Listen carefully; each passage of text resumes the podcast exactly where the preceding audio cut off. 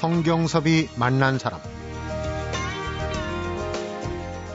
기후변화나 경제지표 그 어떤 걸 나타내는 그래프도 보면 일직선으로 가는 건 보기 힘듭니다. 이 얘기는 침체기가 있다면 전성기라는 게 있고 더울 때가 있다면 추울 때가 있다 이런 얘기인데요.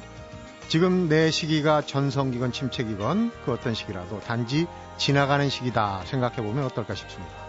성경섭이 만난 사람 오늘은 김성수 문화평론가 장석주 시인이 함께하는 문화탐방과 인문학 카페로 만나봅니다.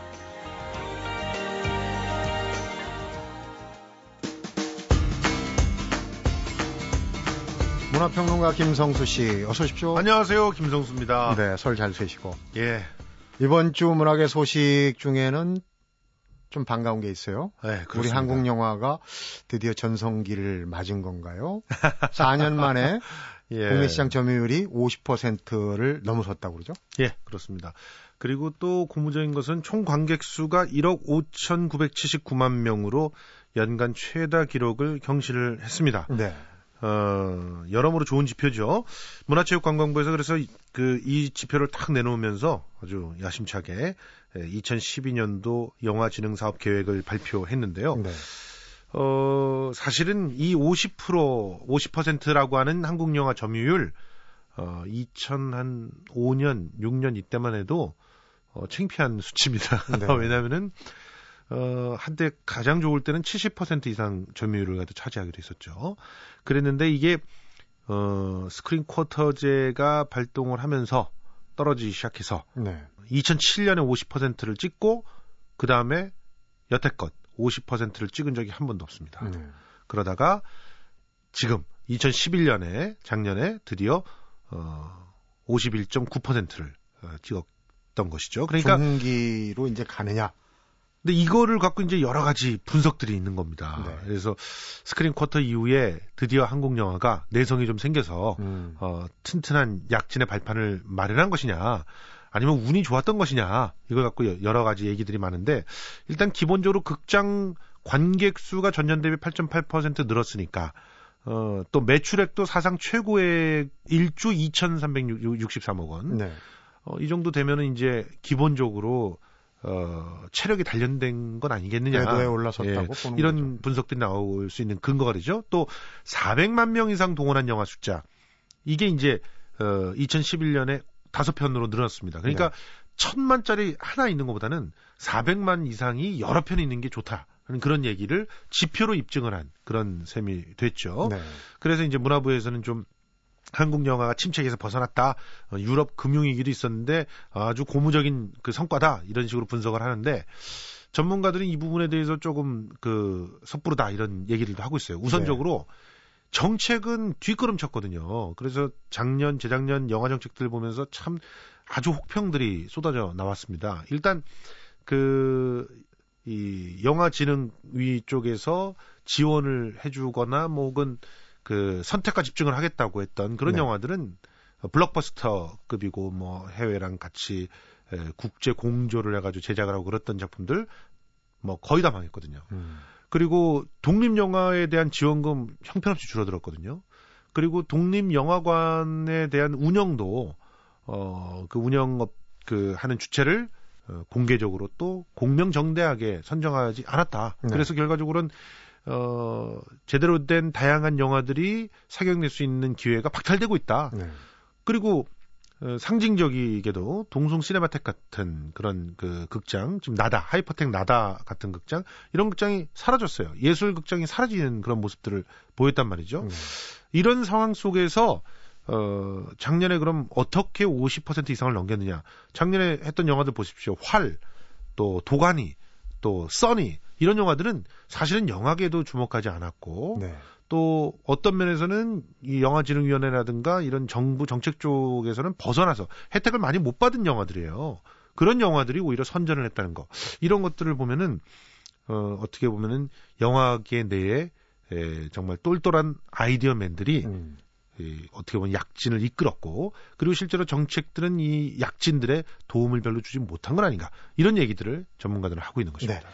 문화평론가니까 이제 정책적인 측면을 짚으셨는데 저는 이제 영화 팬으로서 정말 재밌는 영화가 예. 많이 나오는 게 제일 중요하다고. 그렇죠. 물론 뭐 어, 그런 재밌는 영화가 만들어지기 위해서 여러 가지 정책적인 지원도 있겠지만 우선 재밌는 영화는 외국에서 또 먼저 알아보거든요. 그렇죠. 판권 팔아서 정말 그 제작비를 충당하고 또 이익을 내는 그런 영화들이 많지 않습니까? 예. 외국에서. 그런 측면에서 한국 영화가 침체기를 벗어났다면 오히려 어, 수출 편수 이런 것들을 보면서 어, 하나의 근거를 삼을 수 있지 않겠느냐 이런 얘기들을 하고 있는데 네. 수출 편수가 358편으로 2010년보다 무려 80편 넘게 늘어났습니다. 음.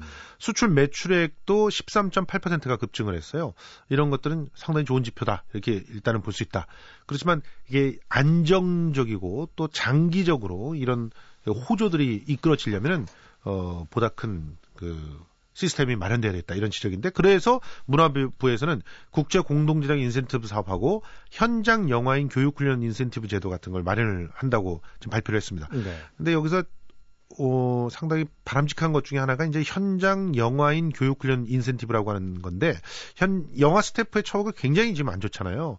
사실은 스태프로 이렇게 어떤 작품에서 자기가 자기 노동력과 아이디어를 다 제공을 해놓고 적절한 보상을 받지 못해서 어, 생활고에 시달리다가 네. 또 심지어는 그 잘못된 선택을 하는 그런 분들도 음. 계셨단 말이죠. 있었죠. 그래서 이제 그 전문성을 높이고 처우를 개선하기 위해서 이런 인센티브 제도를 갖다 말을 한 건데 전문 교육을 받게 되면 실업급여 성격의 교육 훈련 수당을 받는다 이런 얘기인데 요걸 좀 더 좀 확대해 가지고요. 꼭 뭐 교육 받아야 수당 주고 이러지 말고 좀 일정 정도 이상의 영화 편수에 이제 자기 프로필이 올라간 사람들이라든가 음. 그 실제로 예술 영화들의 자기 프로필이 올라간 그런 사람들 같은 경우는 좀 복지적인 측면에서 기초 생활비를 갖다 좀 보장해 주는 건 어떤가 이런 그 제안들이 많이 나오고 있습니다. 네. 그런데 이런 것들은 아직까지 요원한 그런 상태입니다. 그렇군요. 아무튼 어, 영화진흥위원회 그리고 또 문화부에서 어, 우리 한국 영화의 산업을 더 촉진시키기 위해서 이 스태프들에 대한 초원은 어, 반드시 개선을 해야 되지 않을까. 그러니까 무슨 일이 터질 때마다 안 좋은 선택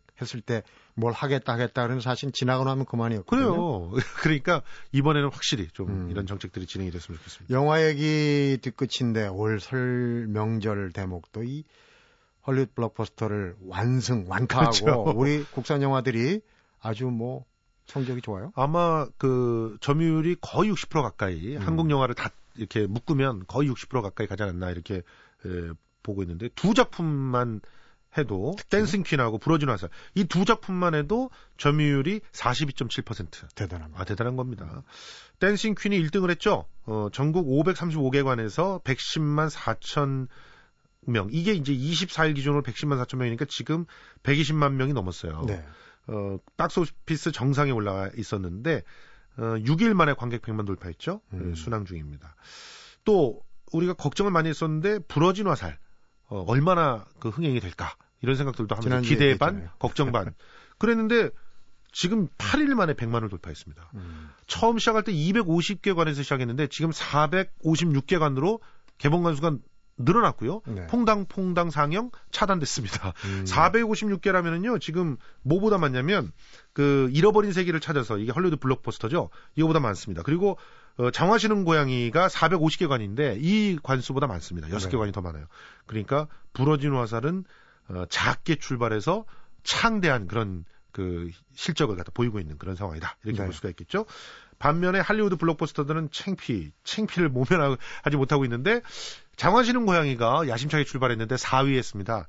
그리고 그 잃어버린 세계를 찾아서가 3위를 기록하면서 어 지금 아직 100만 명이 넘어서려면 한참 남아 있는 그런 상황입니다. 네. 월설 극장가 댄싱 퀸 열풍인데 참 엄정화 네. 천생의 배우더라고요. 그렇죠. 보니까. 또 황정민 씨 연기도 아주 돋보였다고 궁합이 아주 연기 궁합이. 예. 우리나라 사운드트랙은 아니지만은 아바의 댄싱 퀸 한번 듣고 가겠습니다. 예.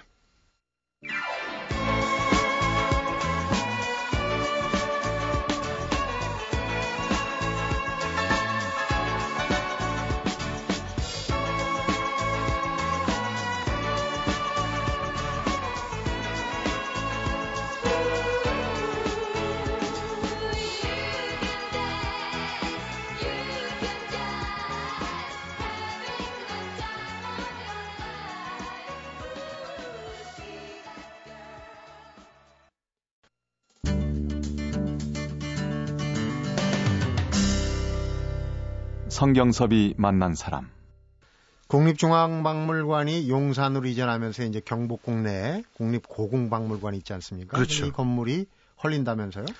어, 아직 헐리는 걸로 완전히 확정된 것 같지는 않고요. 네. 일단 어, 배경을 좀 설명을 드리면 이 해문수님이 대표로 있는 시민단체 문화재 제자리 찾기라는 단체가 있습니다. 네. 여기서 이제 조선총독부 축 위에 건립된 국립고궁박물관이 경복궁의 원형을 훼손하고 있으니까 철거해야 한다라는 그런 의견을 문화재청에 제시를 한 겁니다. 그러니까 이제 문화재청이 답을 해야 될 거 아니에요. 근데 답을 어떻게 했냐면 경복궁 원형 복원 계획에 따라서 장기적으로는 국립고궁박물관을 철거할 것을 검토하고 있다. 음. 아, 이렇게 답을 한 겁니다. 사실은 예전에 이제 조선총독부 청사 건물이 그 광화문을 가로막고 있을 때 이때 조선 총독부 청사를 국립 중앙박물관으로 사용을 했었죠. 일, 일시적으로. 예, 일시적으로 사용을 했었죠. 그러다가 어, 용산에 이제 국립중앙박물관이 생기면서 이전을 한 이후에는 그 그때 당시에 이제 해체하고 이럴 때 국립중앙박물관에 있는 그 어, 문화재들을 일단 어디론가 옮겨놔야 되지 않겠습니까? 네. 그래서 어, 임시적으로 95년에 국립고궁박물관을 건립을 한 거예요. 네. 그래서 거기다 갖다 놔- 놨다가 이제 국립중앙박물관이 용산으로 어, 이전을 하면서 그 다 이전을 해가고 네. 일부를 이제 나- 남겨두고 거기서 이제 어, 문화재청이 관리를 하고 사용하고 있는데 지금 이 자리가 어, 조선총독 부 후생복지관 건축물과하고 같은 위치. 음. 그러니까 조선 총독부가 이렇게 거놓은 건물의 축 위에 음. 이 고, 고궁박물관이 건립돼 있는 그런 상황이라고 합니다. 식민지 잔재다 이런 얘기네요. 그렇죠. 그래서 이제 그런 조선 총독부와 같은 축에 건립돼 있는 이 건물을 놔둬야 되겠느냐 이렇게 주장을 하고 있는 것이고 또 일부에서는 뭐 만들어 놓은 걸 자꾸 이렇게 부시고 이래야 되는 것인가 음. 꼭 이런 얘기들이 나오고 있는데 아무튼 어그 문화재청에서는 어, 이 95년도 건립이 돼 있는 고궁 박물관을 좀 장기적으로는 음. 어, 철거할 걸 갖다 검토를 하고 있으니까 일단 기다려달라는 입장을 밝힌 바 있네요. 네. 앞으로 좀 더 지켜봐야 되지 않을까 하는 생각이 듭니다. 청취자분들이 박광정 하면은 아직 기억을 하고 있나 모르겠어요. 연출가이자 배우인데 예. 사실은 쌈마이 삼류라는 애칭이 더 어울리는 배우가 아주 눈썹과 이 양미간의 눈썹과 눈이 아주 인상적인 그런 아마도 배우인데. 여러분들 그 넘버 3를 기억하시는 분들 많을 거예요. 네. 넘버 3에서 그 사기꾼 비슷한 시인 삼류 시인. 예, 랭보로 나와가지고 네. 어, 굉장히 인기를 끌었던 그 캐릭터를 기억하실 텐데 근데 사실은 그 외에도 사랑을 그대 품 안에라든가 하얀 거탑이라든가 명자 아끼고 소냐라든가 이런 다양한 드라마와 영화에서 아주 기가 막힌 조연 역할을 수행했던 네. 그, 그 캐릭터 마르고 뭔가 없어 보이지만 음. 그 소시민들의 어떤 그 고민과 애환을 고스란히 예, 전달해 줬던 바로 그 사람이 박광정입니다. 네. 2008년도에 46살 나이에 폐암으로 세상을 떠났어요. 네. 그랬는데 이제 이때 또 굉장히 많이 그 배우들이 안타까워했는데 이분을 뭐라고 표현을 하냐면 대학로가 사랑했던 배우 그리고 충무로가 아꼈던 배우 그리고 이름 없는 배우들은 모두 어 한번 박광정처럼 돼보고 싶다라고 생각했던 큰형 같은 배우 이렇게 어, 수식을 하거든요. 음. 그래서 예, 박광정 씨가 남겨놓은 흔적들이 너무너무 연극계에는 특히 대학로에는 많았던 겁니다. 네. 이 에, 연출가의 대표작 에, 서울 노트라고 하는 작품 이 작품을 어, 예, 다시금 그 박광정을 기억하는 선후배와 동료들이 예, 만들어서 헌정을 하는 그런 음. 공연이 2월 어, 진행이 되는 겁니다. 2월 2일서부터 12일까지 이렇게 진행이 되는데요. 그 참가하는 배우들이 전부 돈을 안 받아요. 모두 노개런티로 네. 출연을 한다고 하고요. 뭐, 뭐, 권해효, 최용민, 이렇게, 어, 짱짱한 배우들이 다 나오는데도 음. 노개런티로 출연을 하면서.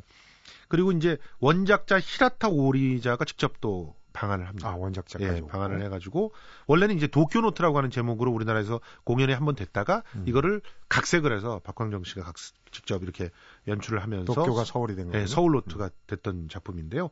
어, 박광정 씨의 흔적이 아직까지도 살아 숨쉬는 동숭동의 정보소극장에서 예, 공연이 된다고 합니다. 많은 분들이 한번 들러봐 주셨으면 합니다. 조각의 경계를 무너뜨린 조각전이다 그런데 이게 무슨 컨셉인지 궁금해요. 보통 우리가 조각 그러면은 돌이든 뭐 쇠든 이걸 갖고 음. 막 이렇게 주물르고 깎고 다듬고 이래서 쪼거나 왜 쪼거나 깎아서. 이렇게 해가지고 만드는 걸 조각이라고 생각하잖아요. 그런데 그것만이 조각이 아닙니다. 현대에는 특히 조각이 예를 들어서 음, 가는 머리카락을 연, 연결해 가지고 뭔가 만들어 놓는 거 이런 것도 조각에 음. 그 안에 포함이 되고요. 포함이 되고. 그리고 또 뭐 빗소리를 천장에 60여 개의 스피커를 달아놨어요. 거기서 빗소리가 나와요. 음. 이런 것도 조각입니다. 그런 것도 예. 그러니까 발상의 전환이 있는 이런 새로운 한국 조각. 그래서 한국 조각 다시 보기 그 진폭과 진동이라는 제목으로 어, 소만미술관에서 지금 전시회가 열립니다. 국내 작가 아주. 22명의 작품 22점을 어, 4개의 테마로 분류를 해서 어, 이렇게 조각들을 이제 모아놨는데요. 어, 아주 재미난 조각들이 많습니다. 지금 말씀드린 그런 조각들 이외에도 2월 26일까지 만나볼 수 있는 이 조각전에서는 예를 들어서 어, 공간을 꽉 채우는 3차원의 덩, 덩어리 대신에 음. 소리와 빛 그리고 또 움직임 또 관람객들이 참여하면서 그 하는 행동들 이런 게 이제 전시장을 채우면서 그 조각이 되는 네. 그런 거예요. 그래서 어 뭐 예를 들어 간, 가느다란 낚시줄로 거대한 피라미드 형상을 만들어 놓고 여기서 이제 형광등을 확 켜면 피라미드가 나타나고 네. 또 가만 놔두면 아무것도 안 보이고 뭐 이런 조각들 예, 이런 것들을 직접 또 가서 불을 켜고 또 빼고 이러면서 참여를 해보실 수 있는 그런 시간들이 그런 경우에는. 조각이 어디 있나 찾아보는 분들도 계시겠어요. 예, 그 자체가. 조각인데. 딱 들어가면 아무것도 안 보이니까 이게 뭐가 조각이 있다는 거야 이러다가 불이 켜지면 어 뭐가 나타났네 음. 저걸 어떻게 만들었지 이런 그 호기심 그 아마도 아이들하고 어떻게 같이 가 보시면 그 상상력을 자극하는 데는 큰 도움이 되지 않을까 이렇게 생각이 듭니다. 네. 노래 한 곡 더 듣고 인문학 카페로 가보겠습니다. 칼라 보노프의 노래입니다. The Water is Wide.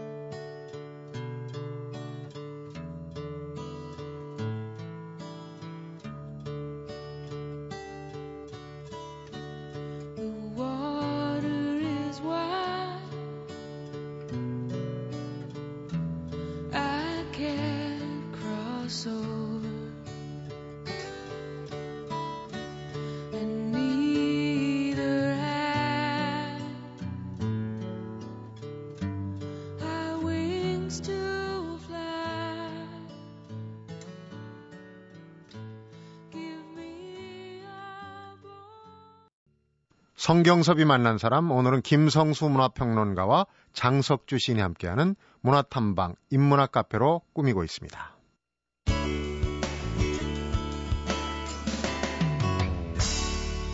성경섭이 만난 사람. 장석주 시인 어서 오십시오. 네, 안녕하세요. 쏜 화살 같다, 흐르는 물 같다니 세월의 빠르기를 비유할 때 이런 얘기 하는데 장 시인한테는 이 세월의 빠르기가 어느 정도입니까? 1월 음, 벌써 다 지나갔네요. 그러게요. 저는 물처럼 느껴집니다. 음. 예.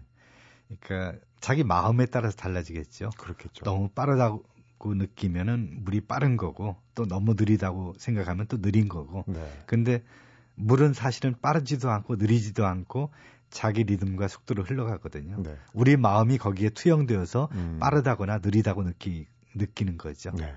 그러니까 내 마음가짐이 조급하면 세월이 빠른 것 같고 네. 느긋하면 좀 더 시간이 있는 것 같고 어, 이번 주 인문학 카페에서는 어떤 책 만나볼까요? 어, 에드가 모랭이라는 프랑스 그 대표적인 사회학자인데요. 네. 이분이 쓴 스타라는 책을 갖고 어, 나왔습니다. 사회학자가 스타라는 거에 대해서 얘기를 네. 에드가 모랭은 뭐 어, 사회학자이기도 하지만은 또 문학이나 영화에 대한 비평가이기도 하고 네.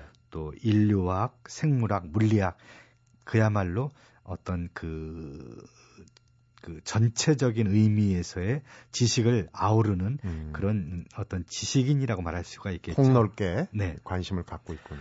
어, 스타라고 하는 것은 우리가 흔히 생각하듯이 에, 영화나 혹은 음, 노래하는 그런 스타들을 얘기하는 겁니다. 네. 그 일반적으로. 스타들이 음, 에, 무엇을 의미하는가?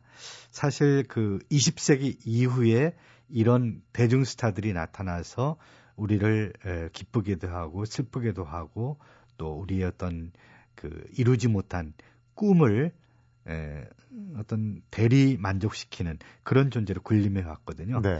이 스타들이 과연 어떤 존재들인가? 이거에 대한 아, 발생 인류학적인 혹은 음, 에, 사회 현상학적인 방식으로 분석한 그런 책입니다. 네. 근데 사회학자가 사회 현상으로서 스타를 봤다 그러면 왠지 조금 긍정적이지는 않지 않겠느냐 하는 생각이 드는데 맞습니까? 그 스타들은 예, 긍정적인 점과 부정적인 점을 다 갖고 있죠. 아, 양면성. 예, 양면성을 다 갖고 있죠.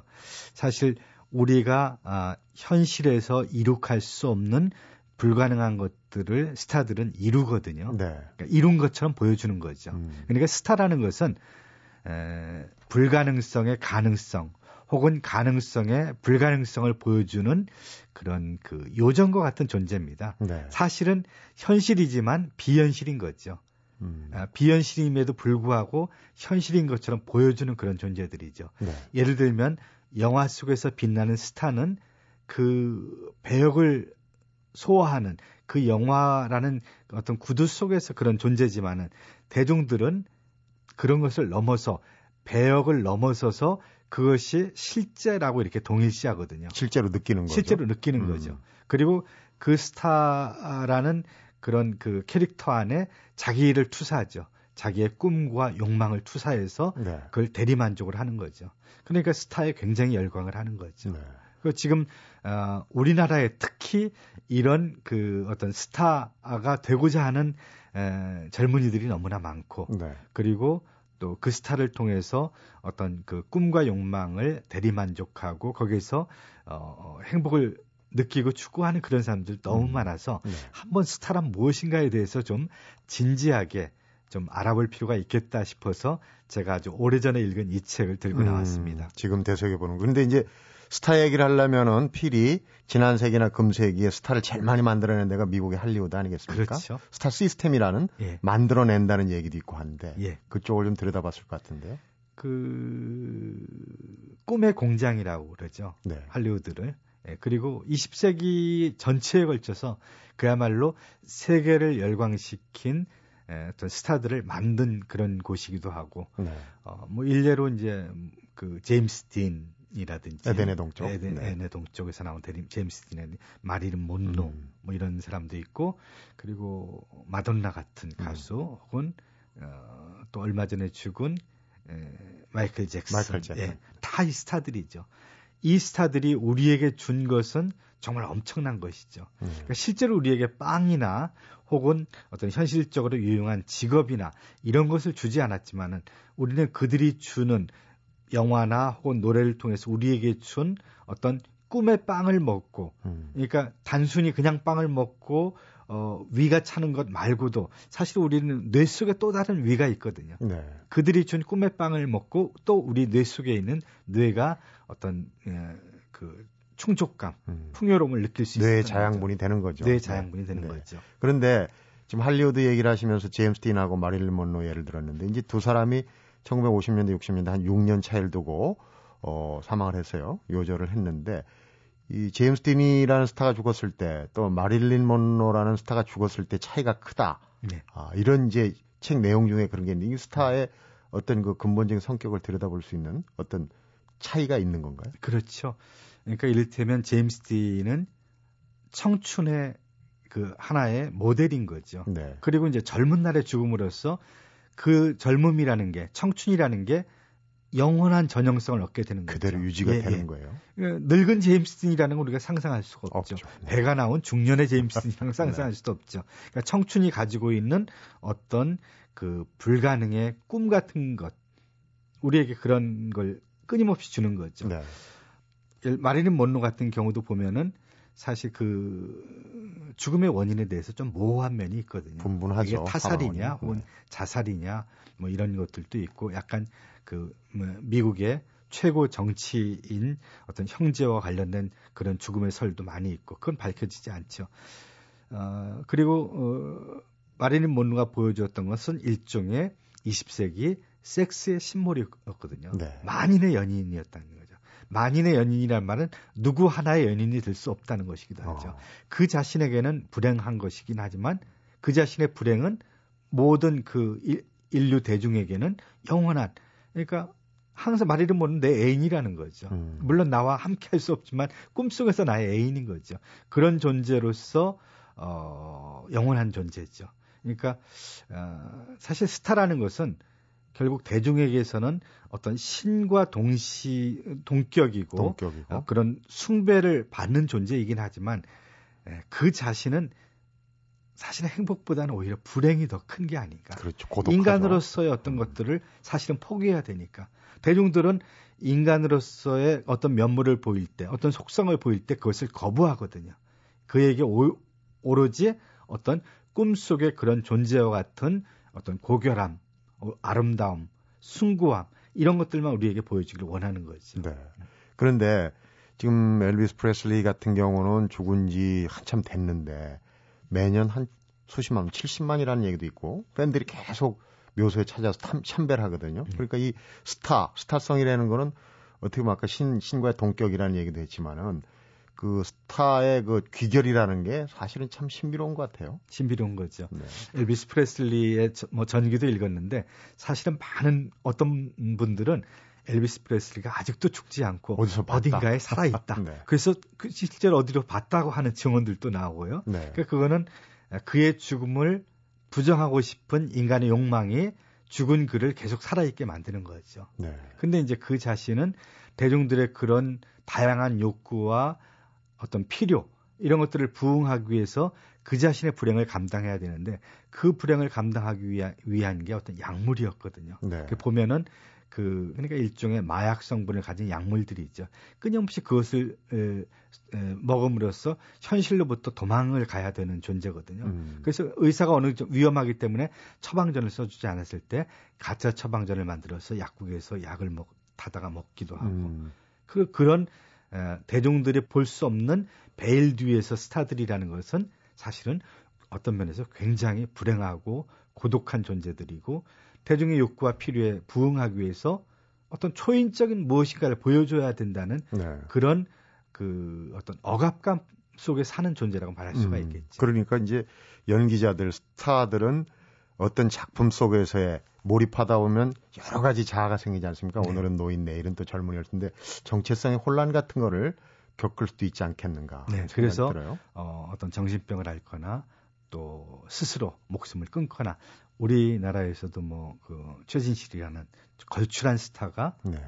결국 그 자기 목숨을 끊었다든지. 예, 네. 이은주라는 아주 촉망받는 여배우도 이렇게 일찍이 스스로 자기 목숨을 끊고 이런 것들을 보면은 아, 스타라는 것은 어, 누구나 다 스타를 동경하지만 꼭 행복한 것만 아니다. 네. 우리가 보는 것은 대중들이 열광하는 그런 면모지만 그 뒤에 숨어 있는 고독과 어떤 어, 고뇌와 이런 것들은 우리는 사실 볼 수 없다는 거죠. 네. 그런 면에서 에드가 모랭이 쓴 이 책은 에, 스타에게 에, 드러난 면모와 드러나지 않은 숨어 있는 면모를 동시에 객관적으로 성찰할 수 있는 어떤 눈을 준다는 면에서 저는 그 스타 탄생의 어떤 그런 그 열풍에 휩싸인 대한민국 사회에 정말 젊은이들이 한번 읽어보고 자신을 돌아봐야 되는 에, 그런 계기를 삼을 만한 그런 책이 아닌가 싶습니다. 요즘은 뭐 어, 우리 때만 해도 대표적으로 스타하면 이제 영화 배우 가수인데 지금 뭐 스포츠에서도 나오고 여러 가지 어, 다재다능한 이제 스타들이 나오지 않습니까? 그런데 이제 장석주 시인 같은 경우는 어떤 스타 좀 특별한 존재감을 가진 스타를 좋아하실 것 같은데 어떻습니까? 아, 저도 평범합니다. 네. 저도 평범하게 아름다운 여배우를 좋아하고 노래 잘하는 가수를 좋아하고 제 마음속의 스타는 가수로는 조용필이 있습니다. 네. 그리고 연기자로는 저는 송혜교라는 연기자를 개인적으로 좋아합니다. 그런데 보통 이제 대중 스타들을 따르는 이제 팬들 팬덤 현상이죠. 보면은 네. 여성들이 많아요. 그래서 네. 이게 근거가 있는 얘기인지 모르지만은 여성들이 이제 키 크고 잘생기고 음. 어떤 어, 우성 형질에 대한 열망이 아니냐 뭐 이렇게 분석하는 그 생물학자도 있던데. 그건 인간의 본성이죠. 네. 인간의 여성으로서는 사실은 그 더 좋은 그런 우성 인자를 가진 그 남성의 어떤 그 그런 유전자를 가진 이세를 낳고 싶은 욕망은 우리 DNA 속에 들어있는 어떤 본성이라는 거죠. 네. 근데 그런 것이 사실 현실적으로 100% 충족되는 것은 불가능한 일인 거죠. 그러니까 그런 스타를 통해서 간접적으로 혹은 꿈으로써 그런 그런 것들을 충족시키면서 네. 일종의 현실과 타협하면서 사는 게 아닌가 싶습니다. 네. 어, 이 스타란 책을 보면서 1920년대 미국의 대표적인 코미디언 버스터 키튼이라는 사람은 영화 사고 계약 때문에 대중 앞에서 절대로 우- 웃을 수 없었다. 계약상. 사실 스타라는 거의 어떤 존재감, 실체가 이 대중들한테는 우상이지만은 본인들은 얼마나 고독한 길, 어려운 길을 겪고 있는가 하는 이런 사례들도 책 속에 많이 담겨 있더라고요. 네. 재밌는 책 오늘 소개 잘 받았습니다. 네, 고맙습니다. 성경섭이 만난 사람 오늘은 김성수 문화평론가 장석주 시인과 함께하는 문화탐방과 인문학 카페로 만나봤습니다. 본받고 싶고 그대로 따르고 싶고 더 많이 알고 싶고 좀 더 가까이 다가가고 싶은 사람이 있다면 그 사람 역시 내 삶의 스타가 아닐까 싶습니다. 그런 스타가 내게도 있는지 아니면 누군가에게 그런 스타가 되고 싶지는 않은지 스타는 탄생하는 게 아니라 만들어지는 것이다. 이런 얘기 곰곰이 되새겨 검색합니다. 성경섭이 만난 사람 오늘은 여기까지입니다.